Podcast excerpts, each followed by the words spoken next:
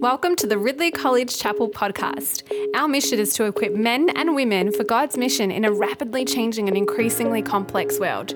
For more information, visit ridley.edu.au.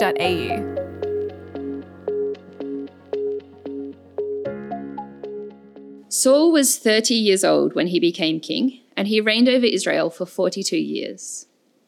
Saul chose 3,000 men from Israel 2,000 were with him at Michmash and in the hill country of Bethel, and a thousand were with Jonathan at Gibeah in Benjamin. The rest of the men he sent back to their homes. Jonathan attacked the Philistine outpost at Gibeah, and the Philistines heard about it. Then Saul had the trumpet blown throughout the land and said, Let the Hebrews hear. So all Israel heard the news. Saul has attacked the Philistine outpost and now Israel has become obnoxious to the Philistines. And all the people were summoned to join Saul at Gilgal. The Philistines assembled to fight Israel with 3,000 chariots, 6,000 charioteers, and soldiers as numerous as the sand on the seashore. They went up and camped at Michmash, east of Beth Aven.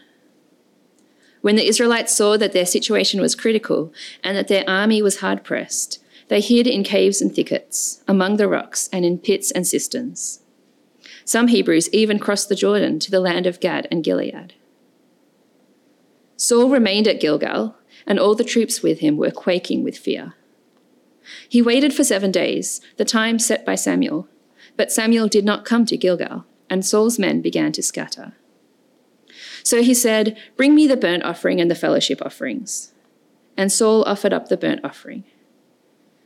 Just as he finished making the offering, Samuel arrived, and Saul went out to greet him. What have you done? asked Samuel. Saul replied, When I saw that the men were scattering, and that you did not come at the set time, and that the Philistines were assembling at Michmash, I thought, Now the Philistines will come down against me at Gilgal, and I have not sought the Lord's favor. So I felt compelled to offer the burnt offering. You have done a foolish thing, Samuel said. You have not kept the command the Lord your God gave you. If you had, he would have established your kingdom over Israel for all time. But now your kingdom will not endure. The Lord has sought out a man after his own heart and appointed him ruler of his people, because you have not kept the Lord's command. Then Samuel left Gilgal and went up to Gibeah in Benjamin, and Saul counted the men who were with him. They numbered about 600. Hear the word of the Lord. Thanks, Beck. Good morning, everybody. Uh, my name's Graham. Uh, I am a lecturer in practical theology here at Ridley, and I am the director of the Centre for Children's and Youth Ministry. Um, uh, more of that will introduce the rest of the staff at lunchtime. Uh, over these next three weeks, I want to give uh, a little three week series with the broad title Going Deeper, right? That's what you're at theological for, uh, college for. Uh, as Paul says in 1 Corinthians 2, verse 10, what no eye has seen, what no ear has heard, and what no human mind has conceived, these are the things about which you are required to write long essays. and that's the point of this. Yeah? Well, perhaps, uh, but not exactly what I'm going to do over these next uh, three weeks. I want to lead us in just thinking about going deeper in three of the sort of Christian basics deeper in obedience, deeper in humility, deeper in grace. Three big principles of Christian life and ministry. Uh, want to draw that from uh, three relatively familiar passages from uh, 1 and 2 Samuel, the life of King Saul, and then uh, two incidents from the life of King David. As, as we go through, uh, these stories in some way uh, reveal three great enemies of Christian faith and faithfulness, and three great resources that are there for us. Uh, three things to use to fight back so that we might go deeper in faith and faithfulness. This morning, uh, let's go deeper in obedience. Uh, 1 Samuel uh, chapter 13.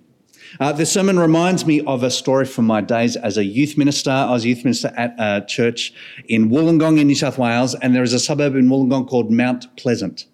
Has anybody been to Mount Pleasant? It is what it says on the tin. Uh, it is a beautiful part of the world, and very pleasant people live there. Uh, and there was a, we had a girl in our youth group who was from Mount Pleasant, uh, and that picture that you have in your mind right now, that is the correct picture. Uh, we took our youth group to on camp. We went to Leeton, which is in the Riverina of uh, New South Wales. Okay, so think very flat land. Um, uh, as far as the eye can see, sun beating down, beautiful country. And we took these uh, these relatively city kids uh, to this farm, and uh, we took them for a walk through the paddock. And this girl from Mount Pleasant uh, decided that she did not want to walk through a dirty paddock.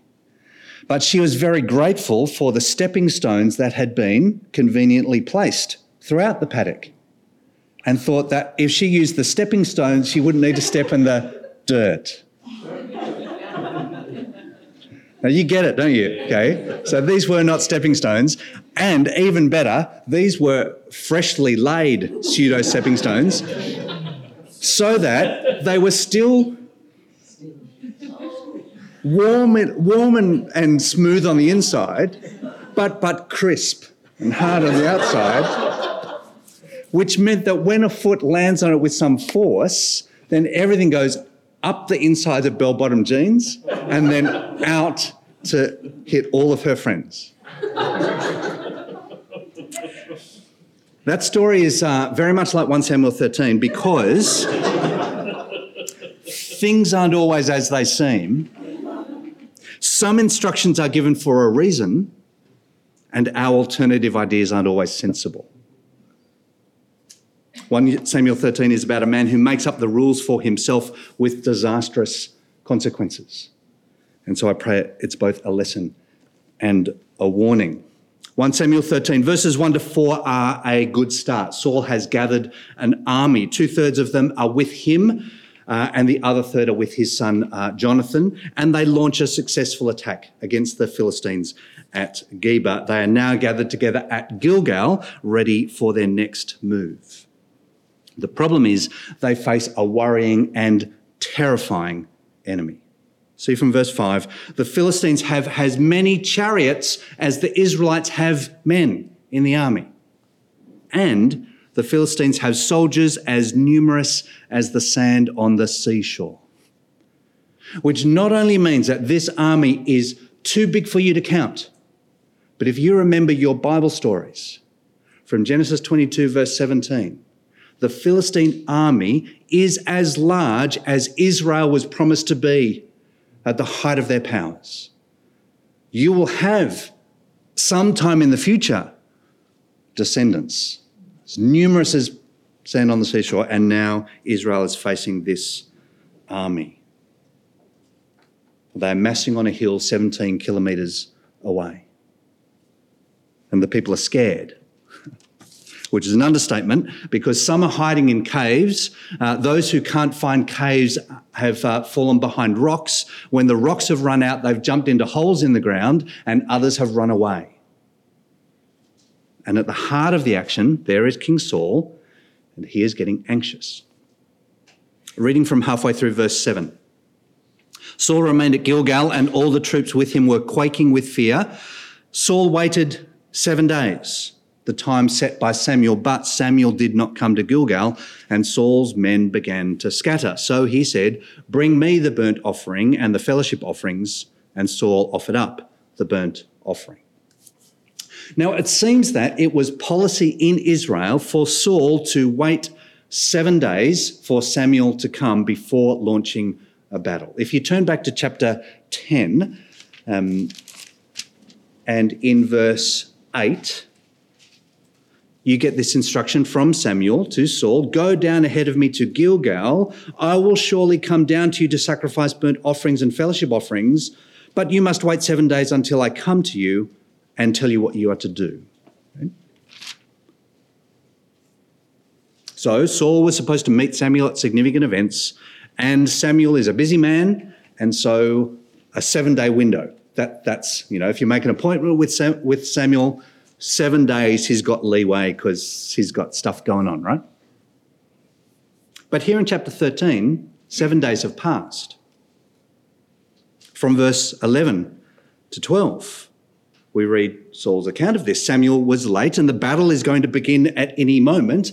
And, you know, Saul wants to offer a sacrifice so that God would look favorably on them. So, what do you think? Like good plan, bad plan? I reckon if we hadn't read on, we would think that, that's pretty good.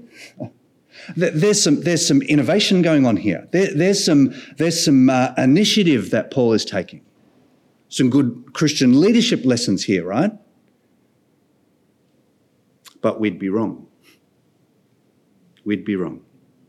The point is, as Samuel said back in chapter 10, verse 8, Samuel will tell Saul what he is to do. That is, God's prophet will tell God's king what to do. God's prophet brings God's word to God's king.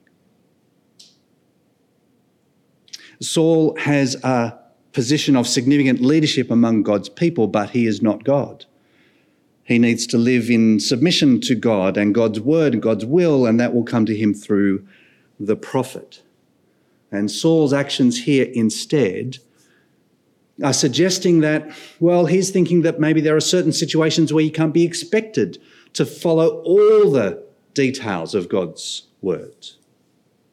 Instead of serving God and obeying Him, Saul is beginning to make up the rules for himself. And so you can imagine him saying, Look, the people were terrified and they were beginning to scatter, and the Philistines could attack any minute. And, like, I know that we shouldn't do this without seeking God's favor, so I, I, I, just sought to do this. This seemed like the right thing at the time. You just got to be realistic, Samuel.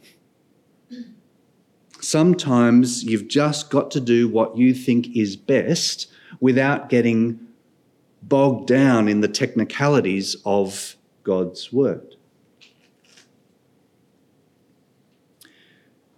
We might think that that's a reasonable course of action. But we get to verse 13, and Samuel says, You acted foolishly. You acted foolishly, which is not just that he was silly, because in the Bible, to be foolish is, well, Psalm 14, verse 1 the fool says in his heart, There is no God. That's what he has done. You have acted as if there is no God. Saul, of course, believes that there is a God, but his actions, well, his actions show that he doesn't believe that what God says matters. He knows this is God's word, but he doesn't see the need to submit himself to God's word. He is a believer, but functionally he is an atheist. And that won't do. There is something more important than pragmatics for leaders. We're not called to do what's convenient. We're not called to do whatever works. We are called to submit to God's word and to be led by Him. And so, as we embark on this new year, this year of going deeper in the things of God, going deeper in the life of the church, deeper in a position of influence among God's people, then God's word asks me two big questions and offers one big principle. The principle is this God's people must be led by God's word. God's kingdom, God's law, the way God wants his people to live, it's not something that we work out for ourselves. Because God's kingdom doesn't look like the world's kingdoms. You know, hang on, we just need to wait. An old man is on his way so that he can offer sacrifice, then we can start the battle. That doesn't sound like sensible military strategy to me. Being crucified wouldn't be my number one choice for how you would inaugurate your kingdom. Telling people that Jesus, the crucified one, has been raised as Saviour and Lord and is the only name under heaven given to human beings by which we can be saved. It just doesn't feel like the smartest thing to say. in 21st century world. But working things out for ourselves, like that's been the problem from the start, right? When we think we know better, when we think that we can work out what God really meant to say or what God would have said if He really understood what we are actually facing. No, God is King. And God is a good King. God has revealed Himself in Christ and by the Spirit speaking through the Scriptures. As, as we've sung, the Lord has promised good to me. His word, my hope, secures. God knows what is best, He commands what is good.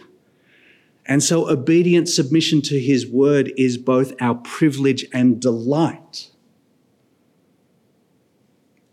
Now, how precisely you find direction from this word for the sorts of challenges that you face in your ministry here in the 21st century. Well, to be able to do that well, you're going to need some biblical languages, some exegesis, some theology, some hermeneutics, some history, and then to tie all that together, a whole lot of practical theology and reflective practice. And the good news is that Ridley has expertise in all of these areas. So settle in. There is good things ahead. But for those skills to be at all useful to you as a disciple of Jesus, first, you need a heart of, de- of obedience and faith filled, willing submission. So, my two questions. First, do you agree with God or are you willing to submit to Him? Do you agree with Him or are you willing to submit to Him? Because realize that submitting to God isn't the same as agreeing with Him. Particularly if you've grown up in the church, you've always been surrounded by people that are going to cheer your life of devotion to Jesus it's easy being Christian when being Christian is easy. But Jesus didn't pray in the garden. Father, thank you so much for this plan of dying on the cross. I think that's a great idea. I'm 100% on board. Let's get to it. With loud cries and tears, he prayed. With loud cries and tears, he prayed that this cup would be taken from him.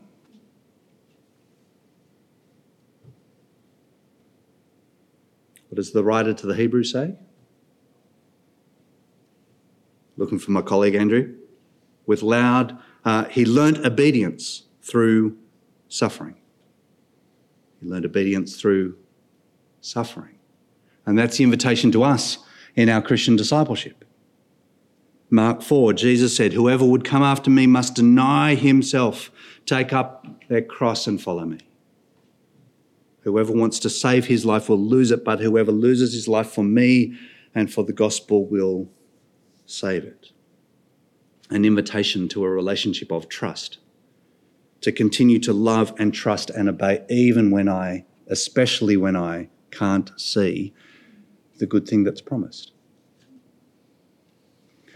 So I wonder where is Jesus calling you to submit to his will? Not just what is Jesus calling you to say yes to, but what is he calling you to say yes to that you want to say no to? What will it cost to trust his call, to obey his word? What will it cost to give over your control? To give up that sinful desire that you don't want to let go? To come, come clean about those secret actions that are causing you such shame? Does it mean embracing the challenge that you are afraid of? Making the decision that you know will be unpopular? Letting go of those past hurts that you have allowed to define you? His promise is life.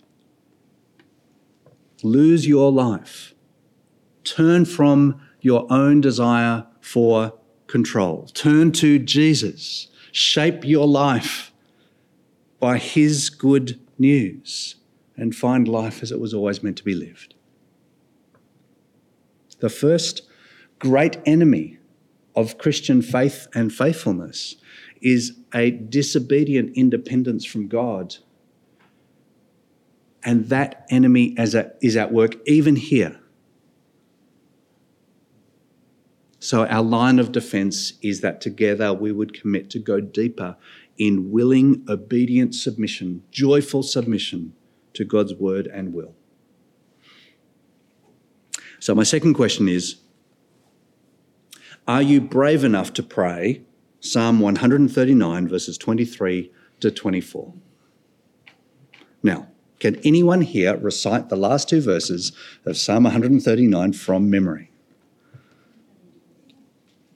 Jill can, but she didn't have to do it for assessment last year, and a number of you did.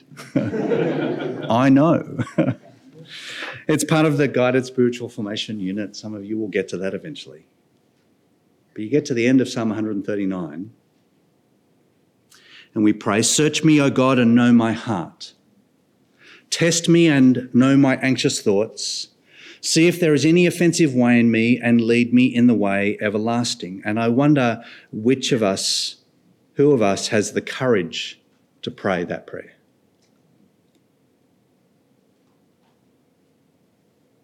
To ask God, like the living God, to cast the searchlight of His gaze upon your heart, to search out the dark recesses of your heart, your mind, your thoughts, that He might reveal every last trace of disobedience and self sufficiency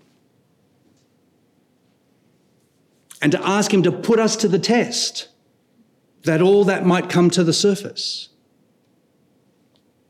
So that whatever there is that might be keeping me from His way, I ask God, would you strip that away, whatever it is, even if it's my health, even if it's my material well being, even if it's my academic standing, the reputation among my peers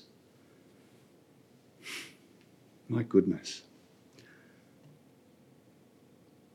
Like, if you're not afraid to pray that prayer, then you just haven't been paying enough attention. But if my sin is like a cancer, though I would prefer a masseur, what I really need is a surgeon. And God's word and the witness of God's people and my experience of a, of a, of a life of walking with Him until now, all of that confirms that He has always done what is compassionate and gracious. He has always treated me well, even when it's painful. He has always shown Himself to be slow to anger and abounding in love and faithfulness. But other than His word of promise, I have no guarantee that He'll be like that in the future. But his word of promise. now, that's a, that's a big thing.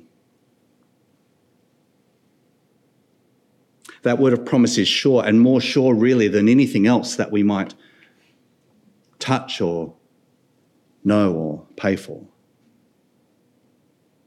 And of course, all of this promise is confirmed in our Lord Jesus. These elements and symbols that are before us his life of faithful obedience took him to the cross and beyond that into glory. So, yes, this will be my prayer. Tentatively, with a deep request for mercy, but will it also be yours? Will it be ours? So let's pray.